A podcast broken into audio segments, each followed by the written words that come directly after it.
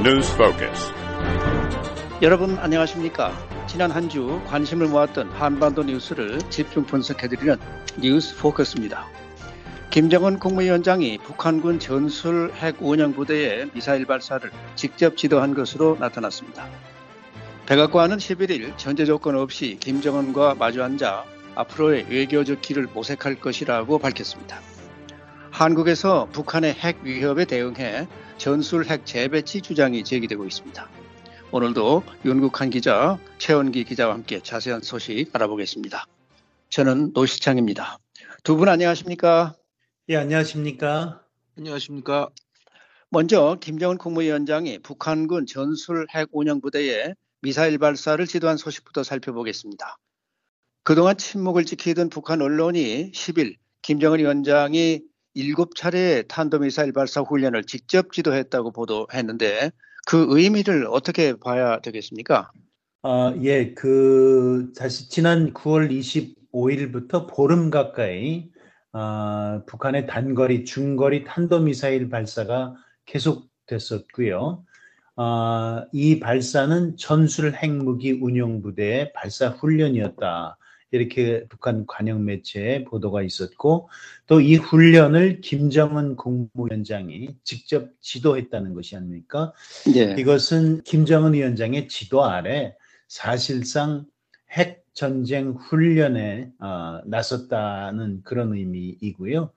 또 북한의 전술 핵 무기가 전방 부대에 실전 배치됐음을 의미하는 것이다. 이렇게 전문가들은 보고 있습니다. 발사 훈련 과정에서 단거리뿐 아니라 중거리 탄도미사일도 발사하지 않았습니까? 이것은 네. 한국과 일본뿐 아니라 미국도 핵 공격의 대상으로 삼고 있음을 분명히 한 것이다. 이렇게 전문가들은 또한 아, 설명을 하고 있습니다. 이 그동안에 보면은요.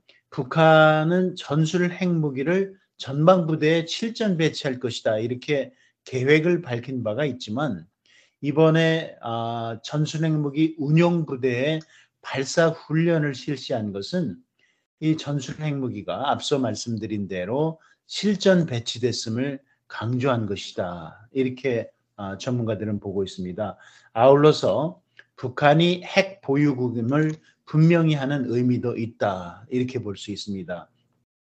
아, 또 한 가지 어, 추가하자면 어, 이번 어, 북한의 전술 핵무기 운영부대 발사 훈련은 미국과 한국의 어, 그 계속되는 대화 제안에 대해서 거부를 분명히 한 그런 의미도 있다. 이렇게 전문가들은 밝히고 있습니다. 네. 9월 25일부터 10월 9일까지 전술 핵뿐만 아니라 순항미사일, 포병부대, 그리고 공군 훈련도 지도했다고 밝혔는데요. 어, 이 부분 좀 최 기자가 자세히 좀 설명해 주시죠. 네, 그렇습니다. 북한은 그동안 이제 미사일 발사를 해도 그 노동신문 등이 보도를 안 해서 과거와는 다른 모습을 보였는데요.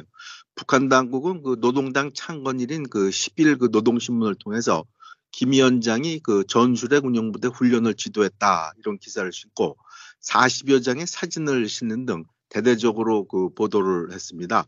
아, 이에 네. 따르면 지금 말씀하신 대로 어, 김정은 위원장은 9월 25일 그 평안북도 태천에서 단거리 탄도미사일 한 발을 발사한 것을 시작으로 해서 평양 근처인 순안, 자강도, 강원도 등을 돌아다니면서 아홉 차례에 걸쳐서 그 미사일 발사 훈련을 현지에서 지도를 했습니다. 그리고 그 미사일 훈련에 이어서 12일에는 장거리 그 전략 순항 미사일 두 발을 그 서해로 발사했고요. 어, 미사일만 쏜 것이 아니라 김정은 위원장은 공군과 함께 그 포병부대 훈련도 지도했습니다. 그래서 6일 날은 북한이 그 전투기 12대가 아, 이륙을 해서 그 공대지 사격 훈련을 한 데 이어서 8일에는 전투기가 무려 150대나 참가한 대규모 그 공군 훈련을 했고요. 또 14일부터는 포병 훈련을 많이 했습니다. 그래서 동해와 서해로 쐈는데요. 14일 오전 1시에는 황해도에서 그 아, 포병을 동원해서 130발 정도 그 사격을 했고요. 같은 날 오전 3시에는 강원도에서 한 40발 정도 그 사격을 했습니다. 그리고 14일 오후에는 또다시 동해와 서해에서 총 390여 발의 그 어, 포병, 포사격을 했다고 해서요. 그러니까 미사일, 공군, 포병을 동원해서 그야말로 전방위적인 그 도발, 전방위적인 군사 훈련을 했다 이렇게 봐야 될 것 같습니다. 네. 김 위원장은 또 우리는 적들과 대화할 용의도 없고 또 그럴 필요성도 느끼지 않는다고 했다는데 이렇게 강하게 얘기를 하는 의도는 어디에 있을까요? 예, 그 원론적으로 보면요. 이 북한은 오랫동안 미국의 적대시 정책의 폐기를 주장해 오지 않았습니까? 네. 아, 그렇지만 미국과 한국이 최근에 핵 추진 항공모함이 참가하는 연합훈련을 계속해 왔고요. 또 이런 것을 통해서 북한이 주장하는 적대시 정책 폐기를 아, 받아들이지 않는 것이 분명한 상황에서는 아, 대화는 없고 오로지 강대강으로 무력으로 맞서겠다. 이런 의미라고 전문가들은 설명하고 있죠. 사실 북한은 2019년이죠. 어, 하노이에서의 트럼프 대통령과 어, 김정은 위원장의 어, 정상회담이 실패로 끝난 이후에는 사실상 비핵화 협상을 통한 미국과의 관계 개선 그리고 핵무기 포기를 어, 접은 것이 아니냐 이런 관측들이 많이 있습니다. 아, 그 상황에서 이제 핵무기를 고도화하는 쪽으로 계속해서 어, 그 달려왔다라는 것인데요.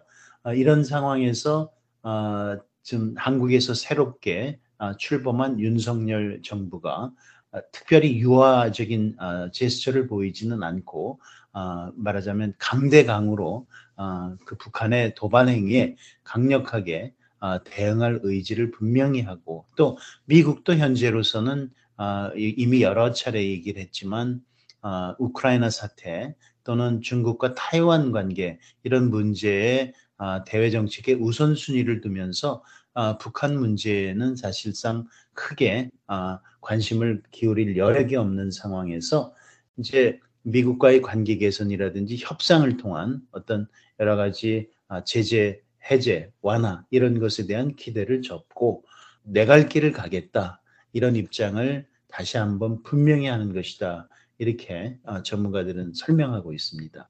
네.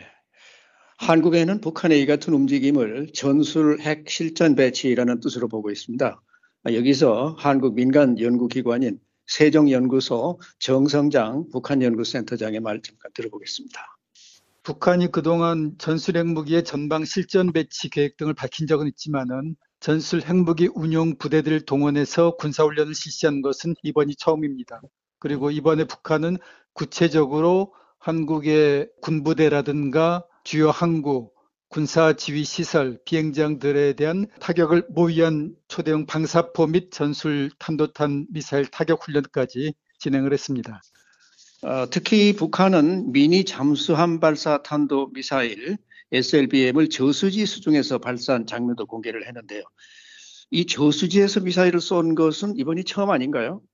처음입니다. 아마 그 북한뿐만이 아니라 아마 전 세계에서 그 저수지에서 어, 탄도미사일을 쏜 건 이게 세계 최초일 것 같은데요. 네. 어, 북한이 그 저수지에서 그 탄도미사일을 발사하는 것은 10일 그 노동신문 사진을 통해서 알려졌습니다. 평안북도 태천에 있는 저수지에서 이제 어, 미사일을 쐈다 이렇게 얘기를 했는데요.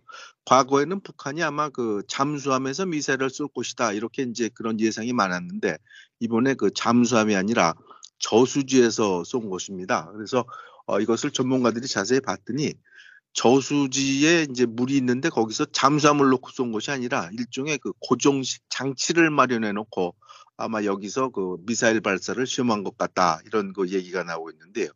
분석을 해보면 그 아마 그 미국과 한국에서는 그 정찰 위성 등을 포함해서 이제 북한의 그 아, 미사일 움직임, 이동식 그 미사일 발사 움직임 같은 것을 다 아, 이미 탐지를 굉장히 잘하고 있습니다. 그런데 이 같은 그 감시망을 피하기 위해서 어, 저수지에서 쏘는 방안을 고안한 것이 아니냐 이렇게 보는 전문가들이 많고요.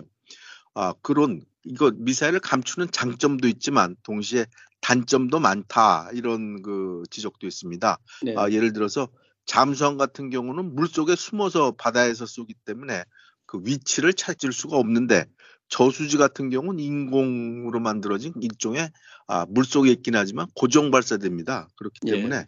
만일 그 한국이나 미국이 이 같은 주요한 저수지에다 이제 그 미사일 공격을 하면 이 발사를 못하게 되죠. 그러니까 이것이 상당히 그 어, 감추는 데는 좋을지 모르지만 그 약점도 많다 이런 게 있고요. 또 하나는 이제 겨울에는 그 있는 그 저수지가 다 얼어붙습니다. 그래서 겨울에는 또 이것을 그 작동할 수 없는 그런 문제가 있기 때문에 아, 기발하긴 하지만 최초긴 하지만 그렇게 큰 의미가 있는 것 같지는 않다 이렇게 전문가들은 말하고 있습니다. 네. 북한은 8일 150여 대 각종 전투기들을 동시 출격시켰다고 하는데요.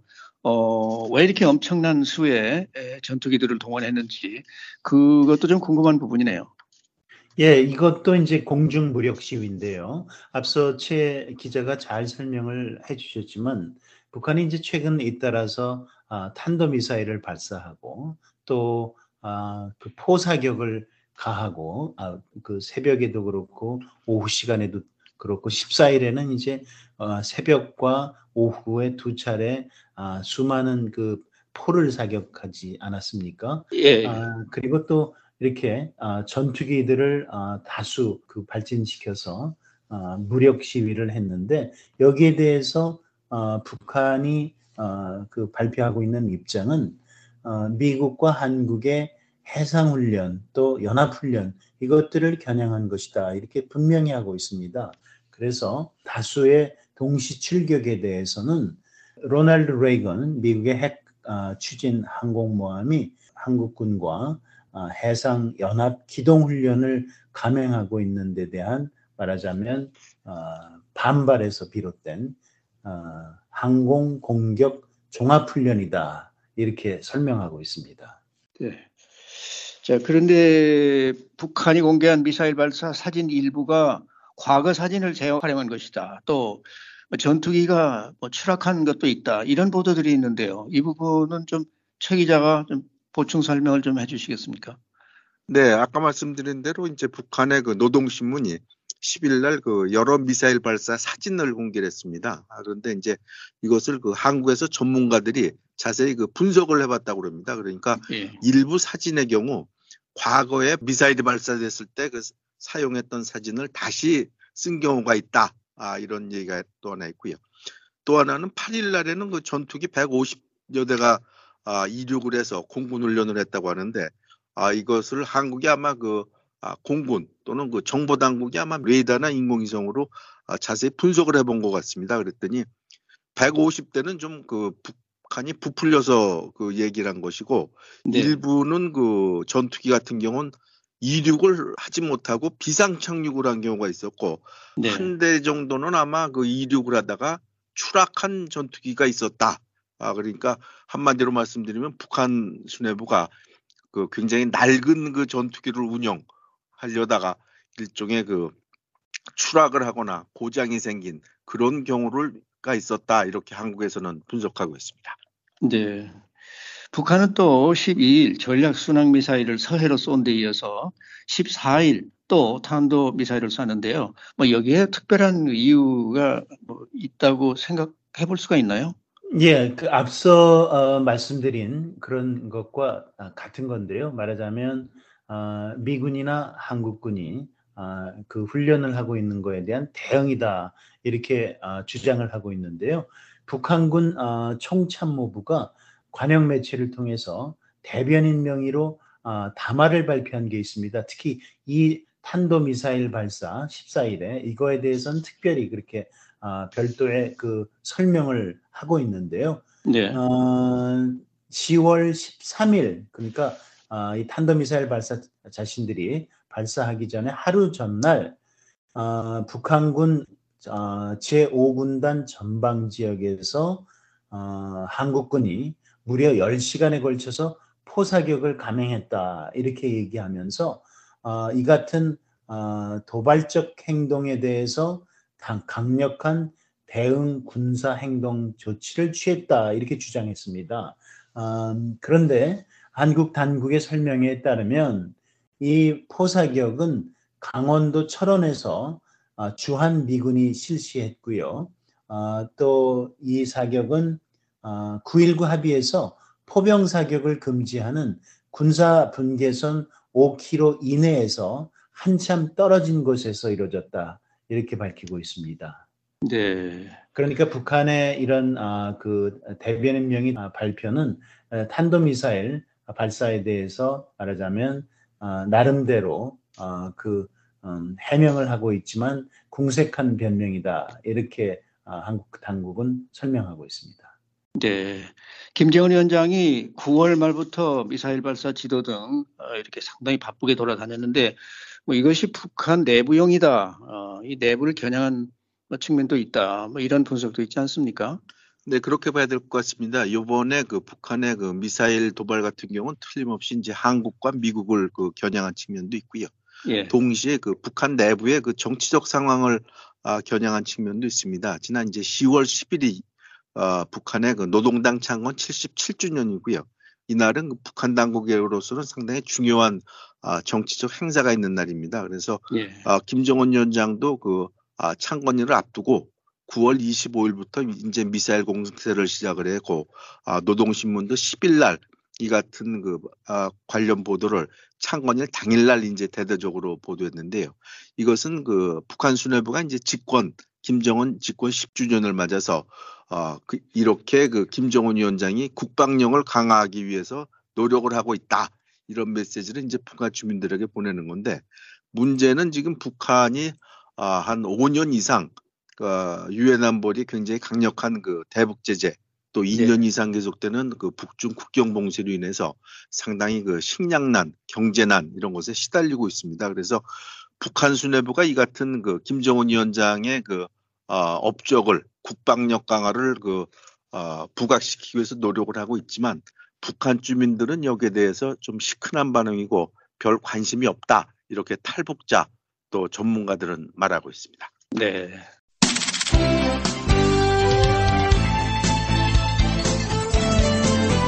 시사 대담 프로그램 뉴스 포커스. 지난 일주일간 발생한 주요 뉴스를 폭넓고 깊이 있는 분석으로 정리해드립니다. 매주 일요일 저녁과 월요일 아침 방송에서 만나실 수 있습니다.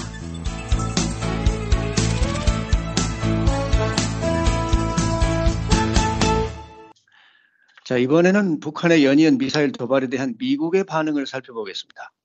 백악관은 한반도의 완전한 비핵화와 함께 전제 조건 없이 김정은 위원장과 마주 앉아서 외교의 길을 모색할 용의가 있다고 밝혔는데요. 여기서 백악관 국가안보회의 NSC의 존 커비 전략소통 조정관이 11일 언급한 내용 잠깐 들어보겠습니다. Again, we our goal is the complete, verifiable denuclearization of the Korean Peninsula, um, and we believe uh, that there's still a diplomatic path. 커비 조정관은 우리는 한반도의 완전한 비핵화를 위해 김정은과 전제 조건 없이 마주 앉을 의향이 있다고 말해왔다 이렇게 말을 했는데요. 이 백악관이 그러면 이번엔 뭐가 정말 별다른 뭐 어떤 계획이 있는 건지 뭐 기존 입장을 그냥 되풀이한 것인지 이게 어떻게 봐야 되겠습니까?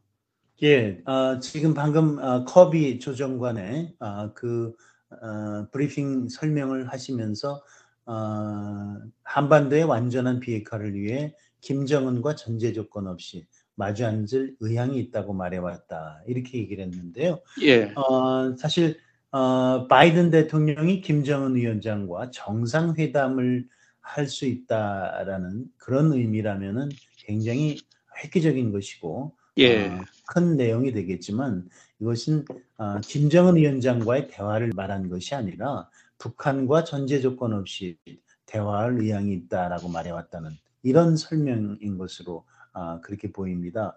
예. 그렇다면은 새로운 대화 제안이라고 할 수는 없고요. 아, 지난해 4월 말에 바이든 행정부가 출범한 직후에 대북 정책 검토를 아, 진행했고 또 이 검토를 완료한 이후에 지속적으로 어, 해왔던 발언을 되풀이한 것이다 이렇게 볼 수 있습니다. 아, 그리고 또 북한은 이미 이 제안에 대해서 분명한 거부 입장을 밝힌 상태고요. 아, 그렇기 때문에 일부 전문가들 사이에서는 미국이 북한을 실제로 협상 테이블에 돌아오도록 하기 위해서는 대화의 내용과 관련해서 좀 더 구체성을 담고 대화 수준도 실무자가 아닌 고위급으로 높여야 가능할 것이다. 이런 지적들을 하고 있습니다. 예. 전문가들은 북한이 미국과 담판을 하고 싶어 도발을 하는 것으로 보고 있는데, 에, 바이든 행정부는 음, 뭐 그럴 생각이 없는 겁니까? 일단은 뭐 그렇게 보입니다. 그 한 두세 가지 요인이 있는데요. 어, 저희가 여러 번 보도해 드렸습니다만 미국 그 중간 선거가 지금 11월 8일입니다. 아, 한 4주 정도 남았다 이렇게 볼 수 있는데요. 네. 만일 지금 뭐 그 그야말로 그 경우의 수입니다만은 아, 바이든 행정부가 북한에 이제 대화를 제의하면은 이것은 어떻게 보면은 미국 국내 정치상 그 바이든 대통령이 아, 도널드 트럼프 전임 대통령의 그 어떤 그 외교적 방식 이것을 따르는 것이기 때문에 예. 아, 미국 국내 정치적으로 그렇게 좋지 않다. 바이든 대통령에게 전혀 유리하지 않다. 이런 얘기가 하나 있고요. 아, 또 하나 예. 이제 그 지금 가만히 보면 바이든 대통령 본인 자신이 아, 개인적으로도 아, 북한 문제 또는 김정은 위원장과의 대화에 그렇게 관심이 없는 것 같습니다. 한 네. 예를 들어서 11일 날 그 바이든 대통령이 그 CNN하고 인터뷰를 했습니다. 여기서 쭉 보면 굉장히 많은 외교 사안이 언급이 됐는데요. 아, 러시아 문제, 우크라이나 전쟁, 중간 선거, 무슨 에너지 가격, 자신의 그 아들 헌터 바이튼 얘기까지 쭉 하면서 여러 가지 외교 사안을 언급을 했는데요. 예. 이날 단 한 번도 북한 문제가 거론되지 않았습니다. 아, 사회자도 물어보지 않았고 바이든 대통령도 거론 안 한 걸로 봐서 바이든 대통령 아, 개인 본인 자신이 그렇게 북한 문제에 대해서 별 관심이 없다. 아, 이런 관측이 많습니다. 네. 이 중간 선거가 어, 뭐 그렇게 또 영향을 주는데 11월 8일입니다. 어, 그런데 뭐 혹 이 선거를 계기로 해서 미국의 대북 정책이 바뀔 가능성이 좀 뭐 엿보이는 게 있나요? 아, 뭐 현재 진행 중인 상황과 관련해서는 아, 그런 가능성을 보기가 좀 쉽지 않습니다. 물론 이 중간 선거라는 것은 굉장히 이제 중요한 선거인데요. 바이든 아, 대통령으로서는 네. 선거를 앞두고 이제 북한이 계속해서 도발을 아, 그 하- 강행해 오는 이런 상황에서 아, 북한과의 말하자면 아, 그 고위급 수준에서의 대화라든지 협상 제안 이런 것들은 일종의 유화책으로 비칠 수 있고 그렇기 때문에 아, 그 위험성이 있다, 리스크가 있다는 말씀이죠. 그렇기 예. 때문에 아, 새로운 말하자면 아, 돌파구를 마련하기 위한 뭔가 정책 전환은 쉽지 않고 아, 그렇다면 이제 아, 바이든 대통령으로서는 중간 선거가 끝나면 그 결과에 어떤 어, 상관없이 이제 남은 임기 동안에 나름 자신의 정치를 아, 펼쳐볼 수 있는 그런 시간이 될 텐데요. 이때 아, 바이든 대통령이 아, 북한에 대해서 뭔가 지금의 상황을 아, 전격적으로 아, 그 전환시키기 위한 뭔가 정치적 제스처를 보일 것이냐 이 부분에 대해서는 아, 물론 가능성의 문제입니다. 그러나 아, 지금 아, 해왔던 아, 이런 상황에서 아, 갑작스럽게 뭔가 돌파구가 마련된다든지 아, 그럴 가능성에 대해서는 별로 그렇게 크게 보는 전문가들이 많지 않습니다. 왜냐하면 지금 미국이 대외 정책에서 가장 큰 이슈로 아, 전념하고 있는 우크라이나 전쟁, 러시아와의 예. 문제죠. 그리고 예. 또 중국 문제가 아, 중간 선거 이후에 어느 정도 완화된다거나 아, 해결에 어떤 길이 모색된다거나 이럴 가능성 또한 거의 없기 때문에 아, 지금의 그 낮은 북한 문제의 우선순위는 여전히 그대로 아, 유지되고 있을 것이다. 이런 전망이 아, 지배적인 것이죠. 네. 자, 그러면 잠깐 이 중국과 관련해서요. 어, 중국에서는 어, 10월 16일 이 공산당 전국 대표 대회가 열리는데요. 어, 시진핑 국가주석의 3연임이 결정이 에, 될 것으로 보이는데 그러면 북한은 그때까지는 뭐 음, 잠잠하게 있을 것 같지 않습니까? 이것도 뭐 전망의 문제이기 때문에 뭐 말씀드리기가 좀 그 조심스럽긴 한데요. 네. 아, 지금 자세히 살펴보면은 역시 북한이 좀 역시 그 아, 중국의 그 공산당 그 전국 대표 대회를 앞두고 아, 도발의 그 강도를 좀 낮추는 게 아니냐 이렇게 볼 수 있습니다. 예. 아까 뒤에가 나왔습니다만 이제 북한의 그 미사일 공세가 9월 25일 시작됐는데요.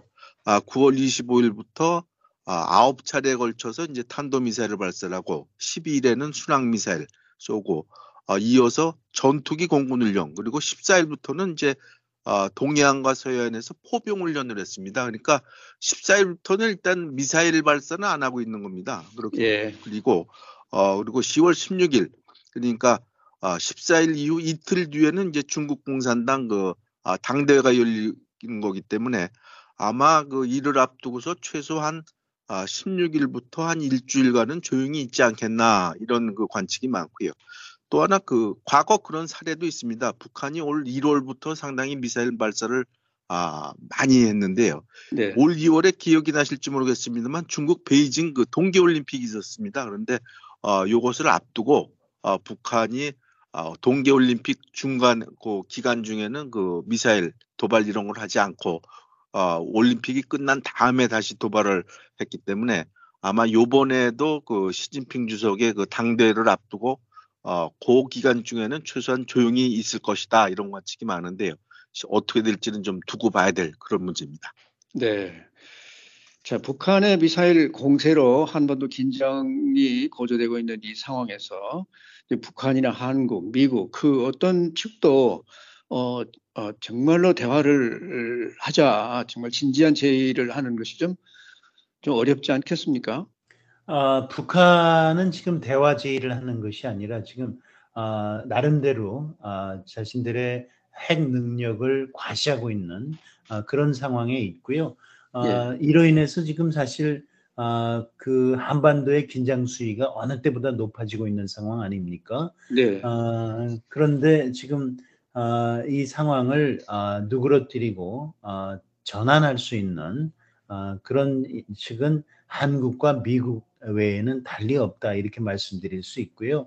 예. 사실 전쟁의 와중에도 대화 협상은 필요하고 어떻게 보면은 아, 다른 평시보다도 더 필요한 게 바로 아, 그 긴장이 아, 고조되고 또 충돌이 이루어지고 있는 그런 상황에서이기 때문에 아, 지금의 한반도 상황은 아, 그대로 방치하면은 아, 자칫 일촉즉발의 아, 그야말로 큰 위기 상황으로 커질 수도 있고 그렇기 때문에 아, 한국과 미국이 아, 이 상황을 아, 제어하고 아, 또 완화시키기 위해서 적극적인 대화의 길을 모색해야 할 것이라는 그런 전문가들의 지적도 많이 나오고 있습니다. 네.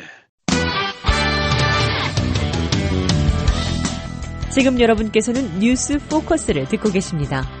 이 프로그램을 다시 듣기 원하시는 분은 www.voakorea.com을 접속하시면 됩니다.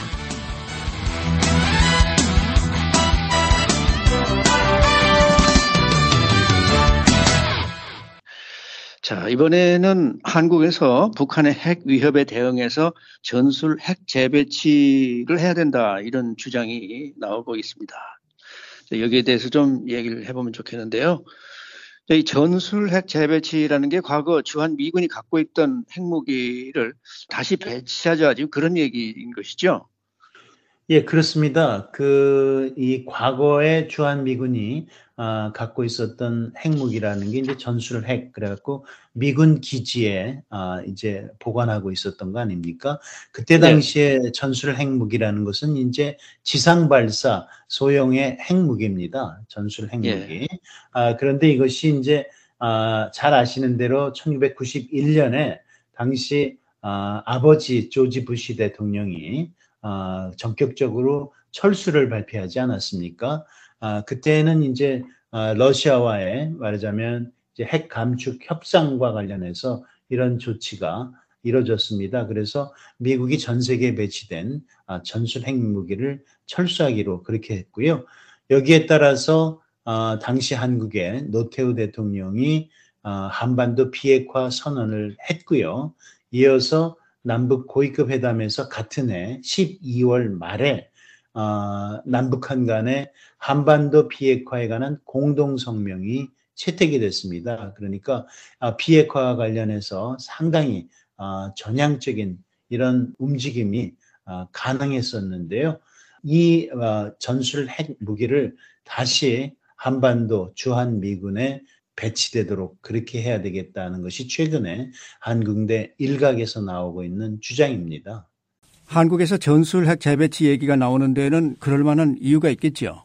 네, 가장 큰 이유는 역시 그 북한의 핵을 재래식 무기만으로 막을 수 없다는 겁니다. 한국군은 이미 이제 kill chain, 미사일 방어망, 그리고 대량 응징 보복 체계를 갖추고 있지만 아까도 얘기가 나왔습니다만 북한은 이미 그 전술핵 무기를 거의 실전 배치한 해놓고 이제 훈련까지 하고 있는 그런 상황입니다.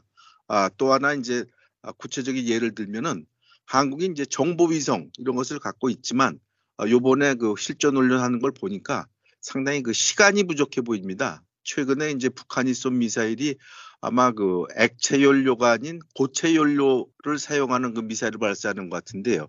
고체 연료 미사일을 발사하면은 그 아, 명령을 내리고 한 5분 안에 이제 그 쏠 수 있습니다. 아, 그런데 문제는 서울에서 이것을 그 탐지를 하더라도 어, 이것을 그 탐지하고 어, 국방부, 한미연합사령부 또 어, 대통령실이 합의를 해서 여기에 어쩐 대응을 해야 되는데 그 대응하는 데 걸리는 시간이 아무리 짧게 잡아도 30분이 걸립니다. 그러니까 북한은 5분 안에 쏘는데 아, 한국에서는 이 30분이 걸린다 그러면은 사실상 대응을 할 수 없는 이런 상황이기 때문에 역시 그 재래식 무기 외에 아, 북한의 핵을 핵으로 막을 수 있는 전술핵 무기가 그 필요하다 이런 주장이 서울에서 나오고 있는 겁니다. 한국의 윤석열 정부는 전술 핵에 대해서 어떤 입장입니까? 예, 최근에 여권 내에서 그리고 또 대통령실 내에서 약간씩 그 좀 변화하는 그런 기류가 감지되고 있는데요. 어, 윤석열 대통령이 지난 11일 출근길 약식 회견에서 이 전술핵 재배치와 관련한 질문에 미국 조야의 여러 의견을 잘 경청하고 있다 이렇게 말하면서 어, 재배치 가능성을 시사하는 게 아니냐 이런 해석도 있었고요. 그렇지만 윤 대통령은 바로 이틀 뒤에는 다양한 가능성을 꼼꼼하게 따져보고 있다. 이렇게 어, 수위를 어, 한층 낮췄죠. 그리고 또 아울러서 어, 같은 날에 대통령실도 이 전술 핵보다는 확장 억제를 획기적으로 강화할 수 있는 모든 수단과 방안을 논의하고 있다. 이렇게 밝히면서 전술 핵 배치에 대해서는 상당 정도 선을 긋고 있는 그런 양상입니다. 이런 가운데 이제 어, 국방부 차관 신범철 차관은 언론과의 인터뷰에서 전술핵 재배치는 아니다 이렇게 얘기를 어, 분명하게 하고 있습니다. 그러면서 어, 한국 정부는 미국의 확장 억제를 통해서 북한에 대한 핵 억제를 발전시켜 나가겠다는 것이 기본 입장이다 이렇게 좀 더 분명하게 설명을 하고 있습니다. 앞서 성김 미 국무부 대북정책 특별 대표는 전술핵 재배치에 부정적인 입장을 밝히지 않았습니까? 그렇습니다. 그 성킴 그 미국무부 대북정책 특별 대표가 9월에 서울 방문을 했는데요. 당시에 그 질문 중에 하나가 이제 전술핵 배치에 대해서 그 기자가 물어봤습니다. 그랬더니 아, 상황을 복잡하게 만들고 어, 전술핵 재배치는 그 한반도를 넘어서는 파장이 우려된다 이렇게 얘기하면서 부정적인 입장을 밝혔는데요. 이것은 아마 그 해석을 해보면은 아, 한국의 전술핵 다시 배치가 되면은 지금 한국과 미국은 어쨌거나 그 북한을 비핵화시키려고 하는데 어, 한국의 전술핵이 배치되면은 북한 비핵화에 상당히 부정적인 요인이 된다 이렇게 보는 게 하나 있고 한국의 전술핵이 재배치되면은 이것이 한국에서 끝나는 것이 아니라 일본의 재무장으로 또 이어질 수도 있고 이것이 그 타이완 문제로도 또 그 여파가 미칠 수 있습니다. 그렇기 때문에 아, 기본적으로 지금 한국 정부도 마찬가지고 미국도 아, 기존의 그 해구산 또는 그 전략자산 한국의 그 확장 억제 이를 통해서 어, 핵은 핵 차원에서 하지만 반드시 그 아, 과거와 같은 방식의 전략 핵무기를 재배치하는 것은 그렇게 바람직한 방식이 아니다. 이런 쪽으로 그 의견이 모아지고 있는 것 같은데 아직 지금 분명한 것은 알 수 없는 그런 상황입니다. 미국 전문가들은 전술 핵 문제에 어떤 입장인지 궁금합니다. 예, 전문가들은 대부분 부정적입니다. 아, 무엇보다도 이, 이, 가장 중요한 것이 한반도 관련해서 아, 북한의 비핵화를 아, 이루는 것인데 전술핵을 아, 한반도에 재배치할 경우에 북한의 비핵화는 사실상 포기하게 되고 불가능해진다 이렇게 아, 보고 있는 것이고요. 아, 아, 또 아울러서 이 전술핵을 주한미군에 다시 재배치할 경우에 한반도 긴장 상황을 높이고 또 어, 이것이 이제 북한의 오판 어, 이것을 어, 초래할 가능성이 크기 때문에 어, 이것 또한 어, 득이 되지 않는다라는 어, 그런 지적이고요. 또 이 전술핵 배치와 관련해서 한국 내 여론이 이제 극명하게 엇갈리고 있지 않습니까? 이런 상황에서 어, 전술핵 재배치는 어, 그 미국과 한국의 동맹에 어, 부담이 된다는 겁니다. 그러면서 이 전문가들의 설명은요, 어, 과거의 전술핵은 지상에서 발사하는 그런 형태였지만 지금은 그 투발 수단이 지상에서 어, 이루어지지 않고요. 항공기에서 대부분 어, 이루어집니다. 그렇기 때문에 어, 또 어, 미국은 어, 괌 이런 곳에 어, 그 어, 유사시에 어, 괌에서 두 시간이면은 한반도에 도달할 수 있는 그런 전략 폭격기 이런 것들이 있고요. 어, 결정만 하면 언제든지 사용이 가능하기 때문에 어, 그 주한 미군의 공간에 재배치한다는 것은 오히려 그 어, 전술핵의 존재를 어, 알리면서 어, 북한의 공격 목표가 될 수 있는 그런 아, 단점이 있다라는 지적도 있습니다. 아, 그렇기 때문에 앞서 말씀드린 대로 대부분 이런 이유에서 부정적이고요. 아, 다만 일부 전문가들은 아, 이 전술핵 재배치를 아, 긍정적인 결론을 아, 상정하지는 않더라도 검토 자체는 지금 북한의 도발이 이렇게 계속되는 상황에서는 해볼만 하지 않느냐 이런 주장도 없지 않습니다. 네. 오늘은 김정은 위원장이 전술 핵 운영 부대의 미사일 발사를 지도했다는 소식과 함께 백악관의 반응 그리고 한국에서 전술 핵 재배치 주장이 제기되는 배경과 전망 등에 대해서 자세히 알아봤습니다. 지금까지 윤국한 기자, 최원기 기자, 진행의 노시창이었습니다. 뉴스 포커스를 마치겠습니다.